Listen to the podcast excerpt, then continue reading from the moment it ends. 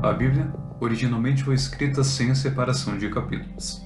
E portanto aqui temos uma continuação do que é tratado do capítulo 15 até o 16.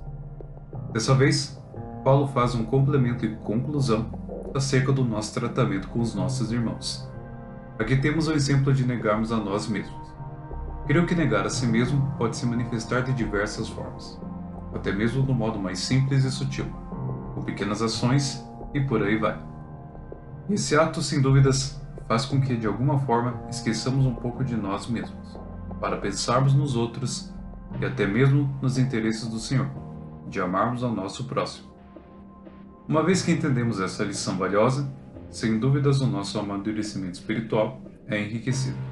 E não somente crescemos e nos tornamos mais sábios e pessoas morais, mas principalmente como filhos de Deus, trabalhando em prol uns dos outros, assim como um corpo, que no caso somos nós, a Igreja.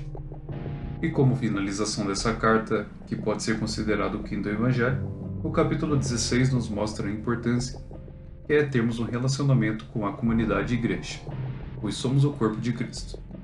Paulo distribui os seus agradecimentos para muitos irmãos de sua época e que tiveram contato com ele, e com isso aprendemos que sem ajuda e companhia de outras pessoas conosco que visam o mesmo propósito são essenciais para a nossa caminhada e crescimento espiritual. Portanto, sejamos sempre gratos por aqueles que estão conosco em nossa jornada rumo ao Senhor.